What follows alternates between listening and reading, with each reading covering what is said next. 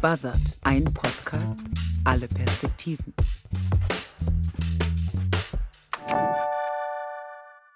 Hallo und schön, dass ihr wieder dabei seid beim großen Wochenrückblick von und mit Buzzard. Diese Woche war wieder sehr viel los. Unter anderem gab es einen großen ÖPNV-Streik. In ganz Deutschland standen überall die Bahnen still. Außerdem jetzt gerade an diesem Freitagnachmittag wird Nawalny beigesetzt. Die Lage spitzt sich langsam zu. Wir beobachten noch, wie sich das entwickeln kann. Und natürlich ein großes Drama in Gaza mit über 100 Toten bei den Hilfslieferungen, wo wir auch noch etwas genauer drauf schauen müssen und abwarten müssen, wie das eigentlich passieren konnte. Ja, du sprichst es an. Bei all diesen Themen ist die Entwicklung noch völlig offen. Deswegen haben wir uns entschieden, jetzt diese Woche den Fokus in unserem Wochenrückblick auf zwei andere Themen zu setzen, die auch sehr viel in den Medien diskutiert wurden. Nämlich zuerst einmal über das Thema Taurus-Lieferungen an die Ukraine. Da gab es ja eine Entscheidung des Bundeskanzlers und auch um die Frage, warum Macron eigentlich jetzt tatsächlich angekündigt hat, möglicherweise auch Bodentruppen in die Ukraine zu entsenden. Ja, und im zweiten Top-Thema in diesem Podcast wollen wir genauer sprechen über die Arbeitspflicht für Geflüchtete, die jetzt gerade intensiv diskutiert wird, denn eine Initiative eines Thüringer Landkreises hat dazu geführt, dass jetzt Asylbewerberinnen zu gemeinnütziger Arbeit verpflichtet werden sollen. Und in den spannendsten Perspektiven haben wir auch ganz unterschiedliche Sachen diese Woche dabei. Erstens sprechen wir einmal wirklich über die Inhalte der Wirtschaftspolitik der AfD. Es wird wenig über die Inhalte dieser Partei gesprochen. Wir schauen uns da mal genauer an, was da tatsächlich geplant ist. Außerdem blicken wir ins Ausland und zwar in die Region Moldau, wo viele merkwürdigerweise gar nicht so recht wissen, wo die Region, wo dieses Land eigentlich ist. Und da gibt es möglicherweise einen neuen Konflikt in Transnistrien, der russischen abtrünnigen Region in Moldau. Und Last but not least sprechen wir über die festgenommene RAF-Terroristin Klette und über eine Agentur, die es Menschen für 300 Euro im Monat möglich macht, ein geheimes Doppelleben zu führen. Das also sind heute unsere Themen bei unserem großen Wochenrückblick. Alle Perspektiven mit Buzzard. Heute ist Freitag, der 1. März. Ich bin Dario Nassal und zusammen hier mit mir im Podcast ist wie immer auch Felix Friedrich. Redaktionsschluss für diesen Podcast war Freitag um 16 Uhr. Und jetzt geht's los. Die wichtigsten Konfliktthemen der Woche. Wir starten heute im Podcast mit einem Thema, das vor allem zu Beginn der Woche ganz groß für Aufregung gesorgt hat. Und zwar gab es da zwei Entwicklungen rund um den Krieg in der Ukraine. Insgesamt muss man ja sagen, ist die Situation natürlich brenzlig, denn Russland macht Boden gut. Die Situation sieht also für die ukrainische Armee nicht besonders gut aus. Es fehlt an Munition. Gleichzeitig ist natürlich auch die Ankündigung da, dass die USA sich möglicherweise aus diesem Krieg zurückziehen werden, wenn zum Beispiel der nächste Präsident Donald Trump heißt. Das heißt, auch Europa ist ein Stück weit unter Druck, da jetzt auch zu zeigen, dass sie vorangehen. In diesem Zuge gab es ja jetzt in den vergangenen Wochen immer wieder die Debatte, dass Deutschland Taurus Marschflugkörper an die Ukraine liefern soll. Und am Montag hat der Kanzler dann endlich, muss man sagen, ein klares Wort gesprochen und klargemacht, dass es keine Taurus-Marschflugkörper für die Ukraine geben soll.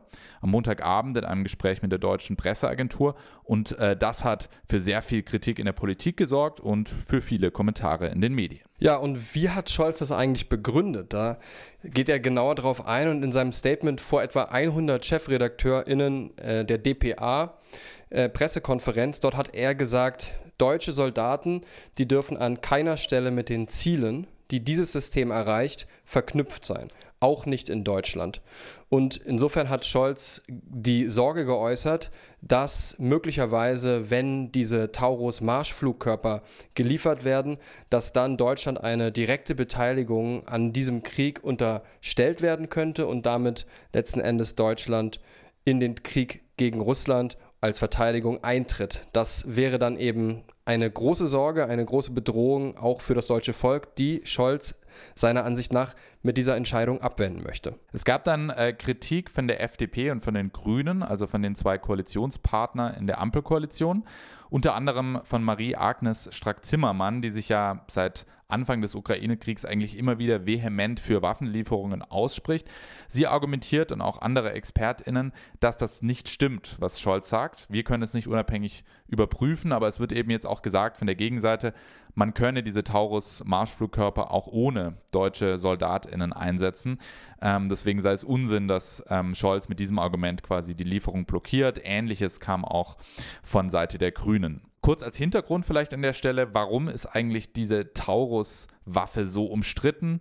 Man muss dazu sagen, das ist eine Präzisionswaffe, aber die kann Ziele in 500 Kilometern Entfernung treffen. Und äh, gerade in diesem ukrainisch-russischen umkämpften Gebiet, zum Beispiel an der Grenze zwischen, zwischen Russland und den ukrainischen Territorien aktuell, könnte eben der Kreml in Moskau getroffen werden, wenn man jetzt da Taurus Marschflugkörper einsetzt. Und deshalb befürchtet eben der Kanzler und befürchten viele, dass das schon zu einer Eskalation beitragen könnte, wenn jetzt auf einmal weit ins russische Territorium herein da Raketen einschlagen. Und hinzu kommt bei diesen Taurus Marschflugkörpern auch nochmal die Durchschlagkraft. Also das ist auch noch besonders wichtig, denn die können im Prinzip unter der Erde Bunker zerstören und zum Beispiel, da ist das auch ein Punkt, der vielfach angesprochen wird, diese Brücke, die zur äh, Halbinsel der Krim führt. Und die kann aktuell mit normalen Mittelstreckenraketen über die und Kurzstreckenraketen, über die die Ukraine verfügt, kann die nicht zerstört werden. Aber es wäre natürlich ein strategisches Ziel, äh, die Krim vom aktuell russisch besetzten, eigentlich ukrainischen Festland abzuschneiden. Ja, und das ist ja ein spannender Punkt, denn selbst ähm, Menschen, die sagen, es ist sehr unwahrscheinlich, dass es äh, zu einem Atomkrieg kommen könnte, sagen eben doch, gibt es ein, einige außenpolitische Beobachterinnen, die sagen, die Krim ist aber eine rote Linie und da sollte man schon vorsichtig sein, dass die Ukraine die vielleicht doch nicht zurückerobert, weil da könnte es schon sein, dass tatsächlich da eine sehr, sehr, sehr starke Antwort aus Russland kommt. Da ist die außenpolitische Szene eben gespalten darüber, ähm, wie man dazu stehen soll. Aber deswegen ist es ein heikles Thema, diese Taurus-Marschflugkörper. So ist es. Lass uns jetzt mal raufblicken auf die Mediendebatte diese Woche. Wie wurde also jetzt die Verkündung von Olaf Scholz, von unserem Bundeskanzler aufgenommen? Wurde harsch kritisiert in der Politik, das hast du schon dargestellt. Wie war die Reaktion in den Medien dazu? Genau, also es gab einerseits ähm, einige Stimmen, die das sehr stark kritisieren und man kann auch sagen, gerade bei den konservativen Medien, ähm, ist die Kritik vor allem vorherrschend. Ähm, es gab aber auch Stimmen, die gesagt haben, nee, also Scholz hat da durchaus eben gut und rational darüber nachgedacht, was wirklich die Risiken sind und es ist besser, dass er sich da nicht zu weit aus dem Fenster lehnt und da vorsichtig bleibt. Ähm, wir schauen uns die beiden Seiten einmal exemplarisch an. Also es gibt eine Stimme, habe ich mitgebracht von Focus Online von Hugo Müller-Fock. Der ist Buchautor und Journalist und schreibt viele Kolumnen auch für Focus Online. Äh, ein konservativer politischer Beobachter, kann man sagen, der generell einfach die Ampel sehr, sehr stark kritisiert in eigentlich all seinen Artikeln. Ähm, und er macht ganz klar, er versteht nicht, warum Scholz jetzt diese Taurus-Marschflugkörper nicht liefern möchte. Und er hat vor allem zwei Kritikpunkte. Er sagt erstens, ist aus seiner Sicht dieses Argument, dass Deutschland dann am Krieg beteiligt wäre, wenn es jetzt diese Taurus liefert, ähm, das ist nicht haltbar, denn eben viele Fachleute meinen eben, es brauche nicht unbedingt deutsches Personal, um Taurus zu bedienen. Man könnte die auch schulen, zum Beispiel in Deutschland, so wie es auch schon bei anderen Waffen passiert, und das Ganze dann einsetzen. Und ähm, zweitens ist es eben so, dass Scholz sich bei seiner Aussage ja so ein Hintertürchen offen gelassen hat. Er hat nämlich nicht nur gesagt, wir liefern auf gar keinen Fall Taurus, sondern er hat gesagt, die Taurus-Lieferung stünde nicht als nächstes auf der Tagesordnung. Ähm, das heißt also, es könnte immer noch sein, dass Taurus geliefert werden irgendwann anders. Ne? Da ist Scholz natürlich auch wiederum sehr geschickt, möchte da keinen Fehler machen. Ähm, und das wiederum kritisiert eben Hugo Müller-Fock äh, extrem, weil er sagt dann, äh, fragt sich sarkastisch, okay, also das heißt, es steht weiter unten auf der Tagesordnung, wobei die Ukraine ja sagt, sie brauchen es jetzt ganz dringend, ähm, werden sonst von Russland überrannt. Also wann ist es denn dann bitte dringend genug aus seiner Sicht? Ähm, und er findet es zudem auch unverschämt, weil er meint, ähm, das ist so diese typische Art von Scholz zu kommunizieren, dass erst ganz lange überhaupt gar nichts dazu gesagt wurde, wie es um die Lieferung steht. Dann hat er es jetzt gesagt, aber auf eine Art und Weise, dass immer noch völlig unklar sei aus seiner Sicht, ähm, ob jetzt vielleicht irgendwann doch diese Raketen geliefert werden und warum eigentlich das jetzt nicht ganz oben auf der Tagesordnung steht. Also auch das ist für ihn sozusagen nicht ganz konsistent, weil er sagt, wenn es jetzt wirklich darum geht, dass Deutschland im Krieg beteiligt ist, ähm, dann müsste man ja einfach sagen Nein. Und das ist ein ganz klares Nein und nicht sagen, es steht nicht ganz oben auf der Tagesordnung. Also er stört sich vor allem an der Kommunikation des Kanzlers und er sagt, diese Kommunikation ist im Prinzip eine Beleidigung der BürgerInnen in Deutschland.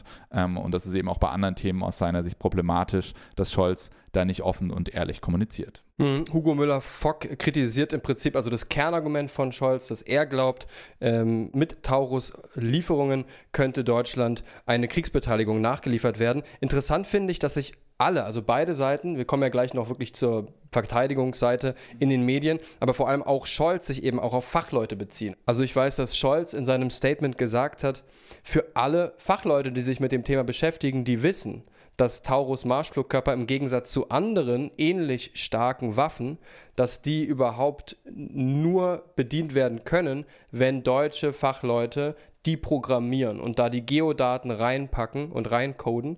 Und insofern sagt er, von allen Informationen, die er hat, und er ist natürlich der Bundeskanzler mit nachrichtendienstlichen Informationsquellen, vermutlich am besten informiert in dieser Republik, würde man meinen, sagt eben, verweist genauso auf diese Fachleute. Also ein strittiger Punkt und der ja auch genau zu dieser Sorge führt, die eben so viele haben. Es gab ja diese Woche auch einen kleinen diplomatischen Eklat oder vielleicht auch einen großen, je nach Bewertung, weil Scholz eben auch gleichzeitig gesagt hat, ähm, es kann durchaus sein, dass andere Länder mit einer anderen Tradition und, und, und anderen außenpolitischen Prämissen, ähm, dass es für die in Ordnung ist, wenn einzelne Fachleute diese Geräte bedienen. Und hat sich da explizit auch auf Großbritannien vor allem bezogen, weil die nämlich schon Waffensysteme geliefert haben, bei denen es wohl ähnlich ist, wo auch diese Geodaten einprogrammiert werden müssen. Und darüber hat sich jetzt Großbritannien enorm aufgeregt, weil sie eben gesagt haben, offiziell sind hier keine Soldaten aus Großbritannien in der Ukraine und wir wissen es jetzt natürlich nicht, aber falls dort wirklich Soldaten da sind, dann sind es sozusagen Geheimdienstinformationen, die Scholz hier mehr oder weniger ausgeplaudert hat. Das also Kritik diese Woche an der Kommunikation des Kanzlers, natürlich auch an der grundsätzlichen Prämisse der Argumentationslinie von ihm. Aber genauso habe ich es wahrgenommen, diese Woche gab es auch Lob für ihn. Genau dafür, dass er sich nun endlich geäußert hat. Er hat ja ähm, sich längst bekannt, keine Taurus-Lieferungen in die Ukraine zu genehmigen. Aber warum? Warum nicht? Das wiederum, Dario, wurde in einer anderen Perspektive ganz gut begründet, wieso äh, das in den Medien eigentlich auch positiv aufgefasst worden ist. Ganz genau. Da haben wir eine Perspektive dabei von Nico Fried, der ist Kolumnist und Leiter der Politikredaktion des Sterns in Berlin. Und er findet, dass Scholz sich zwar hätte schon früher ein bisschen klarer äußern können, also auch da sagt er schon, das ist, kann man schon kritisieren. Er hat auch gesagt, er hätte sich vielleicht gewünscht, dass Scholz zum Beispiel zum Jahrestag des Krieges mal wirklich ein klares Statement abgegeben hätte im Fernsehen, eine Fernsehansprache gemacht hätte. Aber er sagt, immerhin hat Scholz sich jetzt geäußert und immerhin hat er in der Sache recht. Das meint er eben. Also man kann die Kommunikationsweise möglicherweise schlecht finden oder kritisieren, aber er hat in der Sache, meint er, die richtige Entscheidung getroffen. Denn, das finde ich ist auch irgendwie ein guter Punkt, er sagt, es mag Experten geben, die das Risiko für vertretbar halten. Die werden am Ende aber auch nicht zur Verantwortung gezogen, wenn es schief geht. Und das ist in dem Fall eben die Verantwortung des Kanzlers, eine Abwägung der Politik. Und dafür, meint er, hat der Kanzler eben gute Gründe genannt. Im Prinzip, also sozusagen aus Sicht von Scholz und aus Sicht auch von Nico Fried, gibt es zwei Probleme. Ne? Erstens ein verfassungsrechtliches Problem. Es ist nämlich so, dass es gerade absolut kein NATO-Mandat gibt, dafür Bundeswehrsoldaten in der Ukraine einzusetzen. Es gibt kein Mandat der Vereinten Nationen und es gibt keinen Bundestagsbeschluss, um Bundeswehrsoldaten tatsächlich in die Ukraine zu senden. Das heißt also, alle Bedingungen sind nicht gegeben, die normalerweise wichtig wären in unserem demokratischen System, um einen solchen Einsatz zu befürworten. Und deshalb meinte er, es ist allein schon verfassungsrechtlich eben nicht zu argumentieren, wenn da tatsächlich jetzt Soldaten diese Taurus-Geodaten einprogrammieren müssen. Das zweite ist strategische Natur. Er sagt, ähm, Scholz argumentiert einfach, es braucht diese Soldaten und damit würde eben die Grenze überschritten werden zu einem Kriegseintritt. Deutschland wäre dann offizieller Kriegsteilnehmer. Dass das die Eskalationsspirale antreiben kann, das kann man sich vorstellen und deswegen meinte er, es ist gut, dass Scholz hier vorsichtig bleibt. Wir machen weiter mit unserem zweiten Thema, nämlich einer Äußerung von dem französischen Staatspräsidenten Emmanuel Macron. Und diese Äußerung hat ganz schön für Aufsehen gesorgt. Am Rande einer Ukraine-Unterstützungskonferenz hat er nämlich die Möglichkeit offen gelassen, westliche Bodentruppen in die Ukraine zu entsenden. Also zum ersten Mal darüber gesprochen, tatsächlich Soldatinnen und Soldaten in die Ukraine zu schicken die dann also der Ukraine helfen beim Krieg gegen Russland in der Verteidigung gegen den Angriff Russlands. Macron selbst hat nicht genau gesagt, was er damit meint, aber die Äußerungen haben international für viel Aufsehen gesorgt, um nicht zu sagen Stirnrunzeln und sogar vehemente Ablehnung. Denn sowohl die USA, Deutschland als auch Großbritannien haben sehr, sehr zügig erklärt, dass sie jedenfalls nicht dafür stehen, dass Bodentruppen aus NATO-Staaten jemals in die Ukraine entsendet werden. Und auch NATO-Generalsekretär Jens Stoltenberg hat sich unverzüglich gemeldet und die Äußerungen von Macron zurückgewiesen. Also eine Diskussion ist losgebrochen darüber, wie die Ukraine unterstützt werden kann. Alle sind sich einig, sie muss mehr unterstützt werden. Aber wie genau? Mit Marschflugkörpern des Typen Taurus oder eben durch Bodentruppen oder eben durch Cybersecurity-Unterstützung. Das alles ist nicht ganz klar. Und wir wollen uns jetzt hier im Podcast noch mal ein bisschen genauer mit den verschiedenen Perspektiven dazu auseinandersetzen. Also warum das jetzt Macron eigentlich trotzdem gesagt hat. Man möge ja meinen, also auch ich selbst war total überrascht von dieser Forderung. Äh, warum hat er das jetzt gemacht? Vielleicht bevor wir das tun, noch ein Satz zur Einordnung, der wichtig ist, den hier auch hinzuzufügen. Äh, der französische Außenminister Stéphane Séjourné hat sich nämlich unterdessen auch noch mal zu Wort gemeldet und der hat die umstrittenen Äußerungen von Macron zum Einsatz westlicher Truppen in der Ukraine noch mal präzisiert. Also etwas genauer dargestellt, was Macron und was die französische Regierung hier gemeint haben könnte. Und insbesondere hat er klargestellt, dass sich bei der, dem Einsatz von Bodentruppen nicht unbedingt es zwangsläufig um Soldaten in dem Sinne handeln muss, wie man sich sie vorstellt, sondern er, der französische Außenminister, der denke dabei insbesondere an die Minenräumung, die Cyberabwehr oder die Herstellung von Waffen vor Ort auf ukrainischem Territorium. Und da sagte er, einige Aufgaben könnten eine Präsenz auf ukrainischem Territorium erfordern, allerdings ohne die Schwelle zum Kampf zu überschreiten. Nichts solle ausgeschlossen werden. Ja, darüber wollen wir jetzt genauer sprechen. Wie wurde diese Woche in den Medien diese Äußerung von Macron aufgenommen? Ganz genau. Man kann also sagen, ne, am, zu Beginn der Woche sind zwei Dinge passiert. Einerseits hat Scholz ganz klar gesagt, keine Taurus, also rhetorisch der ganzen Sache eine Absage erteilt.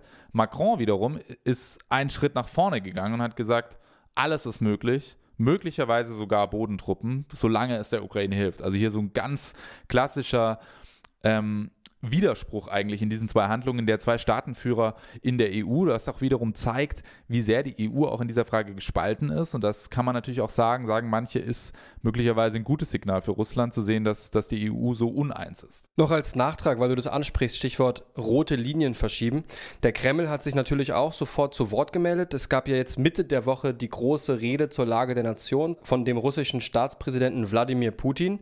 Das ist natürlich häufig eine große Propagandashow, die auch hier zwei Wochen Wochen vor den Wahlen, den nicht wirklich demokratischen Wahlen, muss man sagen, in Russland natürlich auch eine große Show ist. Da hat Kreml-Chef Putin die Gelegenheit genutzt und ganz klar kritisch auf den Vorstoß von Macron reagiert und klargemacht, eine Entsendung von Truppen mache einen Konflikt zwischen Russland und der NATO nicht nur wahrscheinlich, sondern gar unvermeidlich.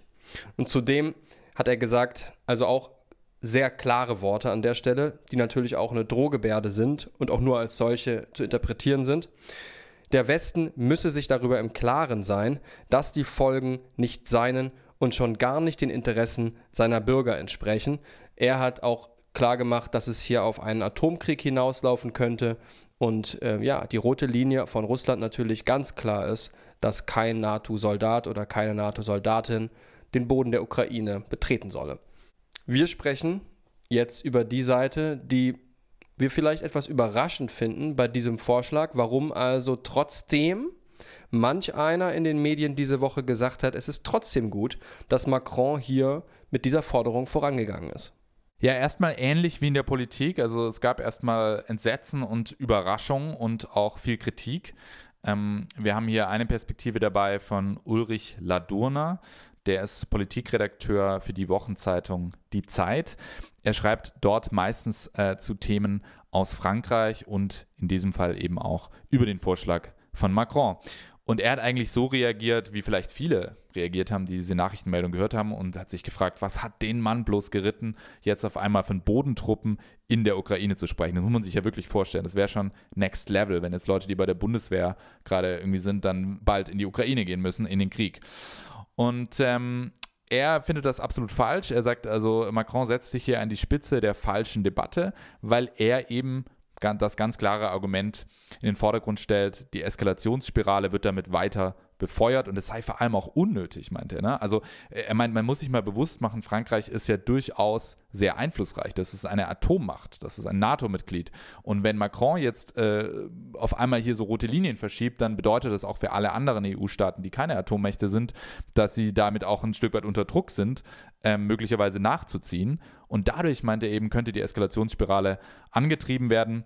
Ähm, und er meinte noch was Zweites. Er meinte, wenn Frankreich der Ukraine wirklich helfen will, dann sollten sie jetzt äh, Munition liefern. Denn der Ukraine fehlt es vor allem an Munition. Und ähm, da hat Frankreich in den, in den letzten Monaten eben viel zu wenig geliefert. Also anstatt große Worte zu machen, die jetzt möglicherweise sehr, sehr gefährlich sind, sollte Frankreich vielleicht lieber seine Kavallerie losschicken, um Munition einzukaufen, sagt er im Prinzip.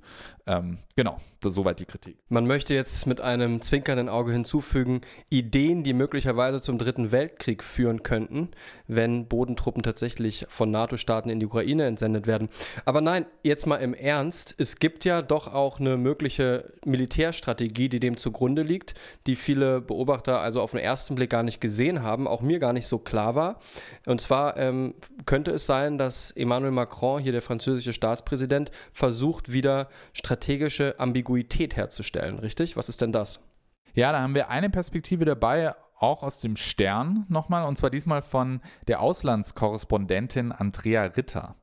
Und sie meint, sie findet den Vorstoß deshalb gut, weil es jetzt damit klar wird, also Europa zögert ja die ganze Zeit jetzt die Ukraine mehr zu unterstützen und er meinte, jetzt ist einfach klar, dass ein bisschen mehr Handlungsbereitschaft gefordert wird.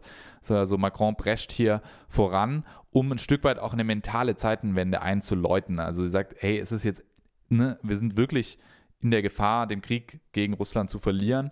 Und deswegen sollte Europa jetzt nicht die ganze Zeit darüber nachdenken, wovor sie Angst haben sollten und wo die roten Linien für vielleicht Putin sind, sondern eben selber Stärke zeigen und vorangehen. Und sie versteht das Ganze auch mehr so als rhetorischen Vorstoß, also spricht weniger jetzt über Bodentruppen an sich, ähm, sondern sie sagt eben, Macron versucht jetzt hier auch voranzugehen, um eben klarzumachen, Europa sollte auch gemeinsam zum Beispiel den Verteidigungsapparat stärken. Also das ist auch mal ein wichtiger Punkt in seiner Initiative. Mm, es gab ja während der Covid-19-Pandemie eben die Corona-Bonds, das heißt also gemeinsame Investitionsfonds der EU. Äh, und genauso fordert eben, wie diese Euro-Bonds damals, ähm, fordert eben Macron jetzt auch sozusagen Euro-Bonds für die Bewaffnung der EU gemeinsam mit der Ministerpräsidentin von Estland.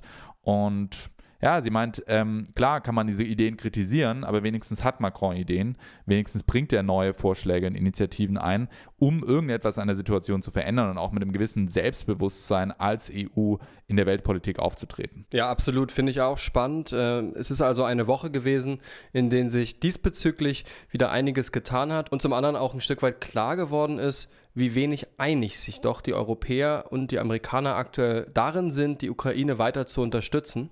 Insofern doch eine etwas schwierige Ausgangslage, gerade mit Blick jetzt auch darauf, äh, dass in Russland gewählt wird, Putin möglicherweise oder sehr sicher im Amt bestätigt wird und sich dort die Eskalationsspirale in den nächsten Wochen und Monaten möglicherweise doch noch etwas weiter zuspitzen kann. Vielen Dank bis hierhin für den Überblick und wir machen jetzt weiter mit unserem nächsten Thema. Beim zweiten großen Themenkomplex diese Woche, neben den Diskussionen um die Ukraine, beschäftigen wir uns mal wieder mit einer Migrationsdebatte. Denn diese Woche äh, ist eine neue Debatte losgetreten worden, und zwar zur Arbeitspflicht für Geflüchtete. Das geht zurück auf eine Initiative des CDU-Landrats Christian Hergott im Saale-Orla-Kreis in Thüringen. Und ähm, diese Initiative, die hat es in sich. Denn er ist der Erste, der jetzt eine bestehende Gesetzesinitiative ausnutzt, die seit etwa knapp zehn Jahren, seit der Flüchtlingskrise 2015 besteht, und der vorschlägt, in seinem Landkreis jetzt Geflüchtete dazu zu zwingen, zu verpflichten, zu arbeiten. Und zwar gemeinnützig zu arbeiten. Ja, und gerade dieser Aspekt und wie du das Thema anmoderiert hast, ähm, war eigentlich für mich auch einer der überraschendsten, der nicht sofort in den Nachrichtenmeldungen eigentlich rausgekommen ist, nämlich dass dieses Gesetz eigentlich de facto schon lange existiert. Also äh, zunächst mal, was so die Nachrichtenmeldungen ja dominiert hat, war ja die Meldung, okay, es soll jetzt also Zwangsarbeit geben für geflüchtete Menschen und ähm, es sollen die staatlichen Leistungen möglicherweise gekürzt werden. Bis zu 180 Euro im Monat sollen gekürzt werden von dem ohnehin sehr begrenzten Budget, was eben Geflüchtete hier in Deutschland zur Verfügung haben. Ganz klar kann man an der Stelle sagen, ist natürlich gerade Wahlkampfstimmung in Thüringen und auch die Angst der CDU, dass die AfD sie überholt, ist eben sehr, sehr groß. Deswegen muss man natürlich auch sagen, solche Vorschläge, solche Medienaufreger passieren natürlich auch vor diesem Hintergrund, dass die CDU sich stark machen will für eine sehr, sehr harte Flüchtlingspolitik. Und mit so einem Vorschlag kommt man natürlich gut dann in die Medien und die hoffen, da mit Sicherheit auch den ein oder anderen AfD-Wähler mit zu überzeugen. Genau bei diesem Thema haben wir diese Woche das nämlich gelernt, wie sehr das Thema Flüchtlinge, Integration weiterhin polarisiert. Und das sieht man auch in den verschiedenen Perspektiven diese Woche zu diesem Thema in der Medienlandschaft. Wir hatten in der Buzzard-App ja auch einige spannende Perspektiven dazu kuratiert. Es zeigt also, dass die Politik und Politikerinnen und Politiker weiterhin damit große Aufmerksamkeit generieren können mit eigentlich so einer einfachen Forderung und aber gleichzeitig auch, wie komplex das Asylrecht ist und wie viele Nischen es eigentlich gibt, die man immer wieder finden kann. Und dafür haben wir bei Buzzard diese Woche mal explizit zwei Medien angeschaut, die beide eher dem konservativen Spektrum zuzurechnen sind. Eine Perspektive in der Welt und eine im Münchner Merkur. Und interessant ist, das zeigt also auch, wie verfahren diese Debatte, diese Migrationsdebatte in Deutschland aktuell ist. Interessant ist, dass diese beiden konservativen Stimmen vollkommen anderer Meinung und Auffassung sind zu dieser neuen Gesetzesinitiative, die hier der Landrat in Thüringen ausnutzt. Ich fange mal an kurz mit einer Perspektive, die verteidigt, warum also eine Arbeitspflicht möglicherweise neue Perspektiven für die Integration in Deutschland schaffen könnte. Und da äußert sich der Redakteur für Innenpolitik bei der Welt, Jan Alexander Kasper. Und der meint, dass genau dadurch, dass AsylbewerberInnen jetzt gezwungen und verpflichtet werden können, zu arbeiten, also gemeinnützig zu arbeiten, einen halben Tag pro Tag etwa, da glaubt er, können die besser integriert werden. Und zwar zum einen in die Gesellschaft. Also, dass die Akzeptanz für Geflüchtete einfach größer ist. Also es ist ein symbolischer Wert, dass mehr Leute sehen, die Geflüchteten, die hängen nicht in ihren Asylunterkünften ab, wie ja so in manchen Gruppen das Bild ist, sondern die arbeiten mit. Aber er sagt auch, es könnte einen positiven Effekt haben für den Arbeitsmarkt. Denn laut ihm haben Flüchtlinge, die diese gemeinnützige Arbeit verrichten, bereits nachgefragt, ob sie nicht lieber richtige Arbeit ausüben könnten. Also der Redakteur erhofft sich hier quasi auch, dass die vielen Azubi-Stellen in Zukunft durch Geflüchtete besetzt werden könnten und dass sozusagen dieser erste Schritt, also gemeinnützige Arbeit zu machen, viele Geflüchtete motiviert, jetzt doch richtige Jobs zu machen, eine richtige Ausbildung zu machen, wo sie ja eh jetzt schon tatsächlich gezwungen werden zu arbeiten und sich dadurch die Zeit zu vertreiben. Allerdings wendet er auch ein, dass die Arbeitspflicht seiner Ansicht nach nicht dazu führen darf, dass Dutzende Asylbewerber, so drückt er es im O-Ton aus, ihre Zeit mit Höfefegen und Unkrautjäten in der Unterkunft verplempern, weil sich gerade keine sinnvollere gemeinnützige Arbeit findet. Eigentlich auch spannend, äh, dass die CDU jetzt diesen Vorschlag vorbringt oder in diesem Vorschlag voranprescht, weil ja gleichzeitig die CDU auch ähm, bisher eben blockiert hat, dass ähm, die Frist, mit der Geflüchtete eben tatsächlich reguläre Arbeit aufnehmen dürfen, verkürzt wird. Also das heißt sozusagen, einerseits blockieren sie das und wollen, dass es eben diese lange Frist gibt, bis dann reguläre Arbeit aufgenommen werden kann. Andererseits wird hier jetzt diese Form von Zwangsarbeit, gemeinnütziger Arbeit ähm, befürwortet. Und ja, kann man so stehen, wie man möchte. Interessant ist, glaube ich, dann auch die Frage, um welche Art der Arbeit es sich handelt. Ne? Also ja, was ja hier auch genannt wird. Also Höfe fegen würde jetzt vielleicht nicht unbedingt zur Integration beitragen. Aber es gibt mit Sicherheit gemeinnützige Arbeit, die helfen kann, auch die Integration zu fördern. Ja, und genau diesen Aspekt betont eben auch derjenige, der auf der Gegenseite steht. In dem Fall hier vom Münchner Merkur diese Woche bei Buzzard in der Ausgabe mit dabei. Da hat sich Hans Moritz geäußert, der ist Journalist und Leiter des Erdinger und Dorfener Anzeigers. Das ist eine Lokalausgabe des Münchner Merkurs. Und der findet, diese neue Politik einfach populistisch, dass AsylbewerberInnen hier zu gemeinnütziger Arbeit verpflichtet werden sollen und damit quasi jetzt suggeriert werden solle, ja, jetzt werden die Geflüchteten in den Arbeitsmarkt integriert. Also für ihn ist das auf den ersten Blick irgendwie nachvollziehbar, aber auf den zweiten Blick eben Symbolpolitik ohne größere Substanz. Für ihn ist das alles nicht gut genug durchdacht und auch schwer umsetzbar im bürokratischen Deutschland. Ähm, das zeigt sich für ihn anhand zum Beispiel von 1-Euro-Jobs, dass es gar nicht so einfach ist, Menschen selbst in gemeinnützige Arbeit zu stecken und sie dafür aus Steuergeldern zu entlohnen. Also so viele Optionen gibt es da gar nicht. Und zumal äh, findet und zweitens betont er auch mit Blick auf die Effektivität, dass hier ähm, die Zwangsarbeit von Geflüchteten als Integrationsmittel möglicherweise nicht so effektiv ist, wie einfach mehr Fördermittel zu stecken in besseren Deutschunterricht. Also dazu beizutragen, dass Geflüchtete einfach besser und schneller Deutsch lernen und ihnen dann zu helfen, tatsächlich in kurzer Zeit, so wie du es gerade angesprochen hast, Dario, in und auf den richtigen Arbeitsmarkt zu drängen, anstatt sie in gemeinnützige Hiwi-Jobs abzuschieben. Das also ist dann die Kritik ebenfalls im konservativen Spektrum, die also wirklich genau das bemängeln, dass es eben nur Symbolpolitik ist, die aber wiederum auf der Seite derjenigen, die diese Politik gut finden im konservativen Spektrum, begrüßt wird. Also, dass es wenigstens Symbolpolitik ist. Ganz genau. Und um das Bild zu vervollständigen, uns geht es ja bei Buzzard auch immer darum, so die ganze Bandbreite an Argumenten äh, darzustellen, zumindest kurz, äh, sei an der Stelle natürlich auch nochmal gesagt, dass im linken Spektrum wiederum, was wir heute nicht dabei haben, natürlich das Argument der Menschenwürde auch nochmal ein wichtiges ist. Also die Frage, ist es überhaupt rechtens, Menschen jetzt dazu zu verpflichten, die vor Krieg und Vertreibung fliehen, ähm, quasi unentgeltlich Zwangsarbeit zu leisten oder ansonsten eben Leistung gekürzt zu bekommen. Hintergrund der Woche. Neben den wichtigsten Konfliktthemen dieser Woche, die wir in unserem Podcast genauer behandeln und gerade behandelt haben, begleiten uns natürlich auch viele andere Themen, die wir in unserer Rubrik Die spannendsten Perspektiven der Woche etwas schneller abarbeiten wollen. Und jetzt haben wir eine Perspektive mitgebracht, die sich mit dem AfD-Wahlprogramm genauer beschäftigt und vor allem damit, wie widersprüchlich die Wirtschaftspolitik der AfD ist. Und dabei beziehen wir uns äh, auf eine große Aktion am Montag. Da haben sich in Stuttgart nämlich führende international tätige Unternehmen und Gewerkschaften zusammengetan, um gemeinsam ein Zeichen gegen Rechtsextremismus zu setzen. Die haben da die Erklärung Wirtschaft für Demokratie verabschiedet, die zuvor auch unser Bundespräsident Frank-Walter Steinmeier initiiert hat und vorgeschlagen hat.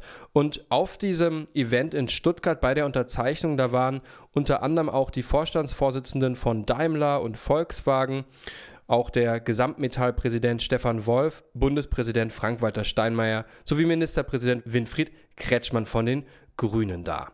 Ja, äh, also ein klares Zeichen gegen Rechtsextremismus aus der Wirtschaft und die haben sich auch bei dieser Veranstaltung nochmal dazu geäußert, dass sie auch glauben, dass die AfD kein besonders gutes Programm hat, um die Wirtschaft und Wirtschaftswachstum in Deutschland zu fördern. Insofern passt die Perspektive der Woche hier sehr gut rein. Ja, da habe ich eine Perspektive mitgebracht von Marcel Fratscher. Der ist, ist ein bekannter Ökonom in Deutschland, der viel interviewt wird. Der ist eben unter anderem auch der Präsident des Deutschen Instituts für Wirtschaftsforschung. Die äh, bringen sehr viele Studien raus zur Arbeitsmarktsituation in Deutschland. Und er spricht hier mit äh, Christian Masengarb, das ist ein Politikwissenschaftler und Redakteur bei Focus Online. Und in dieser Perspektive zeigt Fratscher eben nochmal anhand einiger Beispiele, warum aus seiner Sicht das Wirtschaftsprogramm der AfD keinen Sinn ergibt oder sehr große Widersprüche in sich trägt. Er sagt im Grunde, die AfD macht unseriöse Wirtschaftspolitik und das wollen wir uns nochmal genauer anschauen, welche Inhalte eigentlich die AfD tatsächlich in der Wirtschaftspolitik vorantreibt und warum Fratscher das für so problematisch hält. Also erstens gibt es eben, ähm, sagt er, es ist das Gesamtmodell der AfD-Wirtschaftspolitik unseriös. Was meint er damit? Er meint damit, es gibt ja linke Wirtschaftspolitik, die sagen, wir wollen höhere Steuern für SpitzenverdienerInnen und wir wollen massive Investitionen in Infrastruktur. Große Infrastrukturprojekte für Deutschland. Also mehr Straßenbau, mehr ähm, Schienenbau, vor allem Ausbau, mehr Investitionen in Bildung und so weiter. Ne? So, und dann sagt er, das ist ein kohärentes Modell, ob man das jetzt gut finden will oder nicht. Ne? Es gibt auf der Gegenseite die anderen, die sagen, äh, das ist also dieses liberale, auch neoliberale Wirtschaftsmodell, zu sagen, keine höheren Steuern, niedrige Steuern. Ähm, dafür wollen wir die Schuldenbremse aber einhalten, keine Neuverschuldung und halt dann auch nicht so viel investieren und lieber gucken, wie können wir als Staat sparsam wirtschaften. Er meint, auch das kann man gut finden oder nicht gut finden, aber das ist in sich kohärent, das ergibt Sinn sozusagen. Ne? Ähm, das Modell der AfD sei aber, kritisiert er, dass die AfD eben einerseits sagt, sie wollen keine Steuern für Spitzenverdiener, die wollen die sogar ähm, senken. Ähm, sie wollen gleichzeitig aber massiv investieren und die Schuldenbremse einhalten. Und er fragt sich halt, wie kann das funktionieren? Aus, aus seiner Sicht ist es nicht durchdacht. Okay, sehr interessant. Der zweite Punkt, der aus seiner Sicht ähm, ein großes Problem ist in der Wirtschaftspolitik der AfD, ist eben, Deutschland macht ja sehr viel Geld und unser Wohlstand in den letzten 70 Jahren besteht eigentlich dadurch, dass wir eben sehr viel exportieren. Also ganz viele Produkte werden aus Deutschland verkauft, auch relativ günstig. Und deshalb haben wir eigentlich eine florierende Wirtschaft aufbauen können. Und die AfD hat im Wahlprogramm 2021 eben ähm, den Austritt Deutschlands aus der EU gefordert und auch aus dem Euro. Und momentan ist es zwar noch nicht offiziell Punkt im Wahlprogramm, soweit ich informiert bin, aber es gibt eben doch Äußerungen von den Spitzen der AfD, nämlich Höcke, aus der EU auszutreten und auch jetzt von Weidel, dass man das eben erwägt. Also ein Modell ähnlich wie Großbritannien, ein Dexit. Und äh, da meint eben Fratscher, das ist eigentlich Selbstmord wirtschaftlich gesehen. Es wird in die Massenarbeitslosigkeit führen. Denn, er hat da so ein paar Zahlen mitgebracht, also in Deutschland ist es eben so, dass fast 50 Prozent der deutschen Wirtschaftsleistung aus Export besteht. Und, das ist auch interessant, 60 Prozent der Exporte wiederum gehen nach Europa. Also sind sozusagen abhängig vom Euro.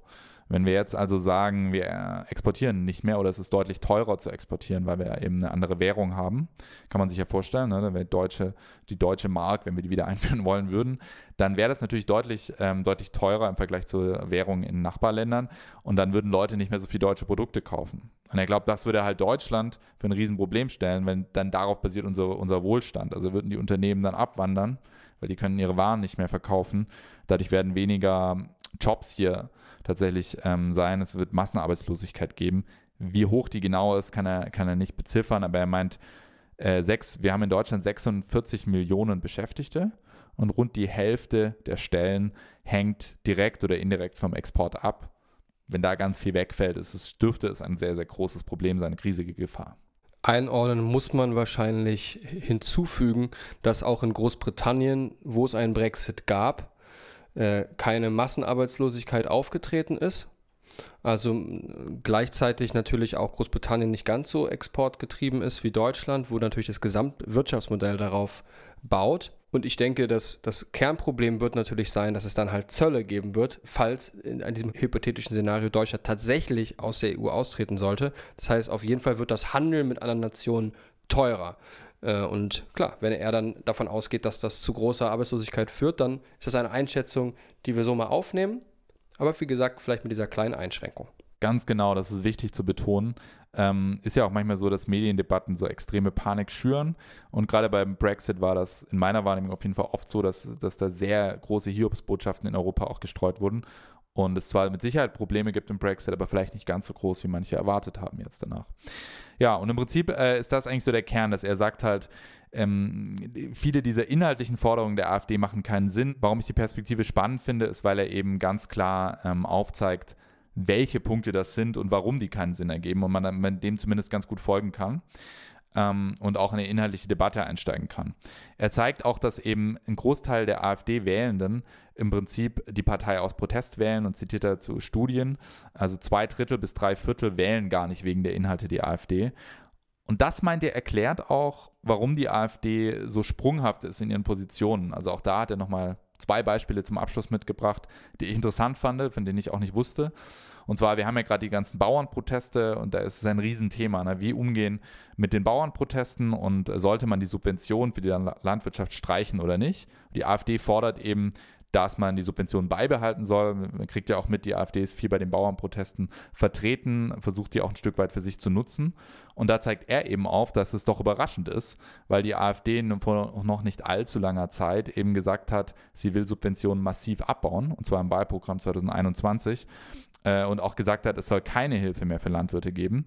Äh, und jetzt auf einmal sagen sie, sie wollen die Subventionen verdoppeln. Also da zeigt sich für ihn einfach vielleicht so eine gewisse Form von populistischer Inhalte, dass sie sich einfach an die Spitze dieser Bewegung stellen. Äh, genauso beim Mindestlohn, da haben sie sich 2021 gegen einen Mindestlohn von 12 Euro ausgesprochen. Jetzt sagen sie auf einmal, dass der Mindestlohn erhöht werden muss. Vielleicht auch vor dem Hintergrund, dass jetzt im Osten eben die Wahlen anstehen und da auch eine Sarah Wagenknecht durchaus mögliche Konkurrenz ist und viele AfD-Wählende vielleicht durchaus schon denken, dass ein höherer Mindestlohn auch eine gute Sache sein kann oder ne, auch dadurch motiviert sind, möglicherweise aus Protest die AfD zu wählen. Vielen Dank, Dario, für diese Perspektive, die auf jeden Fall ermöglicht, ähm, für diejenigen, die die AfD sehr kritisch sehen, sich auf eine inhaltliche Ebene einzulassen und Argumente zu finden, die die AfD hier auch inhaltlich an manchen Stellen angreifen können. Blick ins Ausland. Für unseren Blick ins Ausland haben wir eine Reportage aus Moldau mit dabei. Und zwar wurde die im Reportagemagazin Geo veröffentlicht.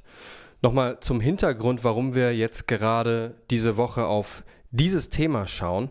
Da haben sicherlich viele mitbekommen, dass sich diese Woche, und zwar am Mittwoch, pro-russische Separatisten der abtrünnigen Region Transnistrien im Osten Moldaus zu Wort gemeldet haben und Schutz vor der Republik Moldau gebeten haben.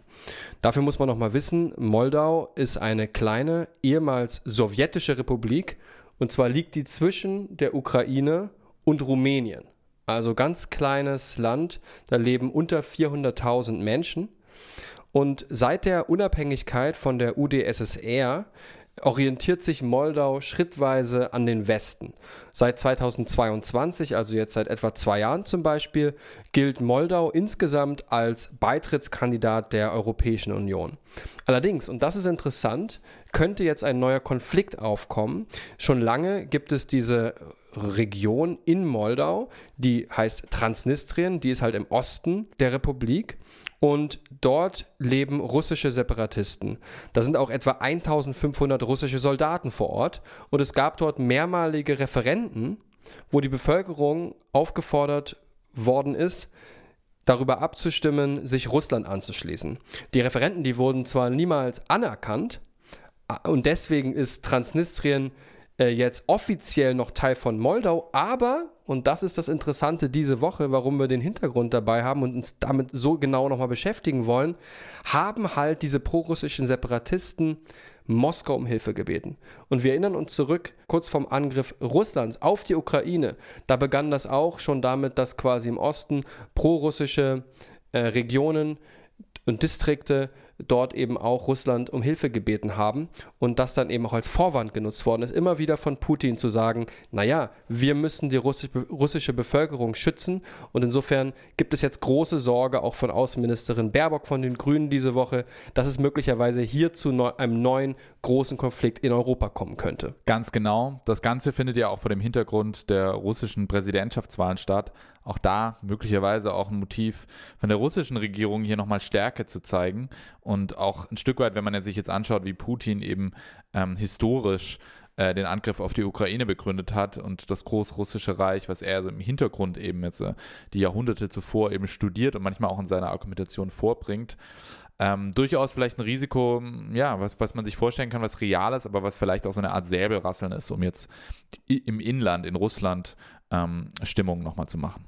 Ja, und für dieses Thema haben wir uns überlegt, was ist eigentlich ein Mehrwert, auch für euch, die ihr uns hier gerade im Podcast anhört. Und für uns war es jedenfalls so, dass wir eigentlich nicht so richtiges Bild davon hatten, wie das Leben in Moldau eigentlich ist. Und wie dort das Leben auch ist in, dieser, in diesem gespaltenen, ganz kleinen Land zwischen den Fronten, zwischen der Europäischen Union einerseits und der Ukraine, die gerade im Krieg mit Russland ist. Ja, und in dieser Reportage von Geo wird ganz gut dargestellt, wie kompliziert die Lage dort vor Ort ist und wie zerrissen dieses Land gleichermaßen ist.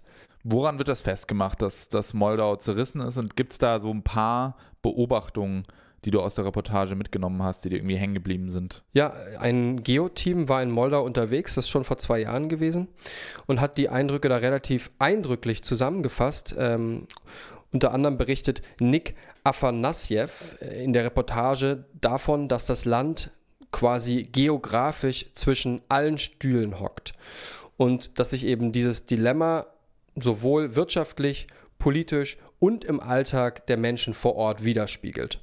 Zuerst mal ein Beispiel aus dem Alltag. Äh, nämlich gibt es dort äh, ein Hotel in der Hauptstadt, Chisinau heißt die Hauptstadt. Und äh, das Hotel, das steht quasi sinnbildlich für dieses alltägliche Dilemma in diesem gespaltenen Land.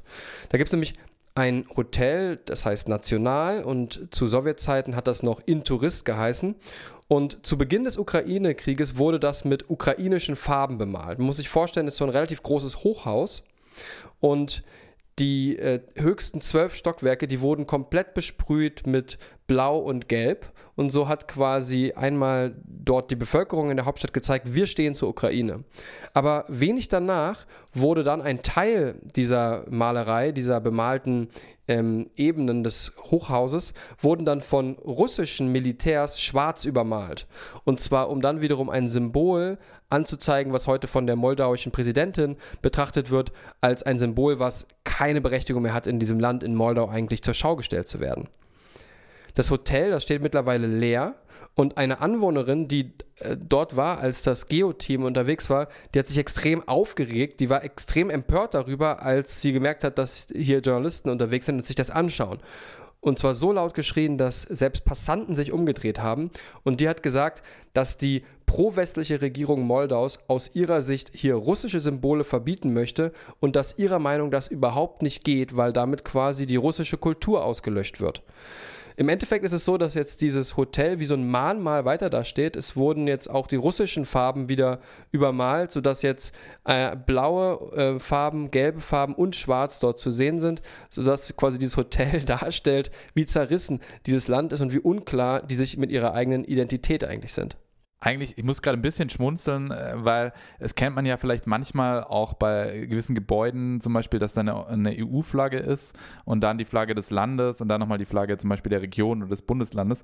Und eigentlich könnte man ja sagen, es könnte auch ein Zeichen von Freundschaft sein, dass all diese Farben quasi sich an diesem Haus vereinen, aber es ist natürlich leider nicht so. Es ist natürlich ein Zeichen von einer großen Gespaltenheit. Aber ja, ein interessantes Beispiel und kann man sich sehr gut bildlich vorstellen. Ja, ein anderes Thema ist halt das Thema der Wirtschaft. Man kann sich ja vorstellen, also es ist ein ganz kleines Land, Moldau, die haben auch keine Grenze zum Schwarzen Meer. Ähm, also da ist ja direkt Odessa äh, neben Moldau, also ist ja diese große Hafenstadt der Ukraine, die ja auch von Russland bombardiert wird und die Russland unbedingt gewinnen möchte. Aber Moldau liegt an einem Teil der Donau. Insofern ist das eine wichtige Stelle, um auch wirtschaftlich aktiv zu sein. Und in dieser Reportage kommt ein Hafenchef, der eben an der Donau ist und der diese Donauhafen ausbaut, zu Wort und äh, der lebt schon einige Jahre dort in, in, in Moldau, lebt, kommt aber eigentlich aus München. Und der erzählt von der unglaublichen Korruption vor Ort ohne die wirtschaftliches Geschäft dort überhaupt nicht mehr laufe. Insbesondere durch den Ukraine-Krieg habe sich das extrem verschlimmert.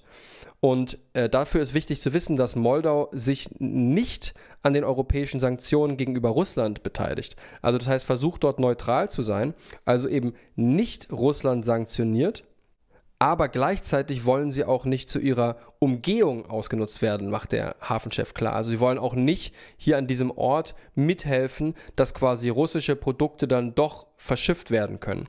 Insofern auch hier eine schwierige Situation, also wie man sich positioniert. Pro EU, pro Russland, gerade bei den Sanktionen, sagt er, zeigt sich das eben auch. Großes Korruptionspotenzial Ähm, und deswegen ist es sehr, sehr schwierig für die Region Moldau auch überhaupt zu prosperieren wirtschaftlich. Bleibt die Region hinter seinen Möglichkeiten zurück. Ja, kann man sich vorstellen, dass es wahrscheinlich dann dort auch jetzt die, die jüngsten Nachrichten ne, über die Unterstützung der Separatisten möglicherweise durch Russland weiter für Unruhe sorgen. Wie wahrscheinlich ist es denn jetzt eigentlich tatsächlich, dass, diese, dass dieser Konflikt wirklich eskaliert. Also das war ja so ein bisschen die Sorge auch in den Medien, auch die Sorge für den Baerbock ein Stück weit. Ja, muss man natürlich vorsichtig sein, äußern sich auch nicht allzu viele dazu. Der, aus der Politik heraus ist eher sehr viel Sorge zu vernehmen. Dort sieht sich die EU vor allem jetzt auch als Schutzmacht gegenüber Moldau. Die haben ganz klar versichert, dass sie Moldau unterstützen, auch viele Gelder ähm, dorthin überweisen. Aber gleichzeitig hatten wir bei Buzzard eine interessante Perspektive noch dabei zum Abschluss vielleicht zu diesem Thema. Und zwar hat sich dort im Interview mit Volker Petersen bei NTV, dem Nachrichtensender, Brigitte Triebel zu Wort gemeldet. Und die ist Osteuropa-Expertin, die lebt in Moldau und die ist die Chefin der CDU-nahen Konrad-Adenauer-Stiftung. Und die sagt auch, dass hier möglicherweise auch eine Form von Alarmismus aktuell vorherrscht. Denn ihrer Meinung nach bleibt eine Invasion Russlands unrealistisch. Und ähm, dafür gibt es mindestens einen sehr guten Grund und das ist ein geografischer. Ich habe ja vorhin schon kurz über die Lage gesprochen und sie macht klar, dass diese abtrünnige Region Transnistrien in Moldau westlich der Ukraine liegt und neben Rumänien und dass es eben für Russland de facto gar nicht möglich ist, über die Ukraine einzumarschieren. Also das sind zwar äh, russische Soldaten, aber jetzt wirklich mit einem russischen Heer zu kommen, das in der Lage wäre, jetzt ganz Moldau einzunehmen, das sei schlicht aus geografischen Gründen nicht möglich. Und ähm, als NATO-Mitglied genieße Rumänien Schutz vom westlichen Verteidigungsbündnis und ja, eine Invasion in Transnistrien wäre aus Sicht Tribels also nur dann möglich, wenn Russland den ganzen Schwarzmeerraum kontrolliere und das hält sie derzeit für nicht realistisch. So habe ich das noch nie gesehen. So, und zum Abschluss unseres Podcasts diese Woche habe ich ein bisschen was Unterhaltsames dabei, ein bisschen was Absurdes. Und zwar äh, hast, du, kennst du den Film äh, Goodbye Lenin? Ja, habe ich damals gesehen mit Daniel Brühl in der Hauptrolle. Genau, genau. Da wird ja quasi vorgetäuscht, dass es die DDR noch gab und dann werden Leute eingespannt, die sozusagen spielen sollen, als würden sie jetzt hier noch in der DDR sein und werden diese Fake-Nachrichten produziert und so weiter und so fort. Es wird also sozusagen so eine Scheinwelt kreiert mit Leuten, die einfach Rollen spielen. Ähm, und diese Perspektive hat mich daran erinnert. Und zwar ist das äh, eine Perspektive von T-Online. Ähm, und dort hat Simone Raphael, die ist Leiterin des Ressorts Panorama und Klima, nämlich was ganz Interessantes rausgefunden, wie ich finde. Es gab ja diese Woche die Meldung, dass äh, die RAF-Terroristin Daniela Klette jetzt gefasst wurde und, und, die wurde eben jahrelang gesucht äh, und war über 30 Jahre, hat sie im Untergrund gelebt, wohl scheinbar relativ ähm, normal in Berlin-Kreuzberg normales Leben geführt und dort versteckt äh, gelebt. Und ähm, das hat mich eben total überrascht, dass sie eben nicht entdeckt wurde. Ne? Und das hat eben auch hier Simone Raphael total überrascht. Und sie hat sich gefragt, sag mal, wie geht sowas eigentlich? Wie kann jemand 35 Jahre da wohnen, ohne dass anderen Leuten auffällt, wer diese Person wirklich ist, ähm, die dort ihre Nachbarn grüßt, mit dem Hund Gassi geht und so weiter? Wie macht man das? Und da hat sie jetzt mal nachgefragt und hat rausgefunden, es gibt da ein ganzes Geschäftsmodell für.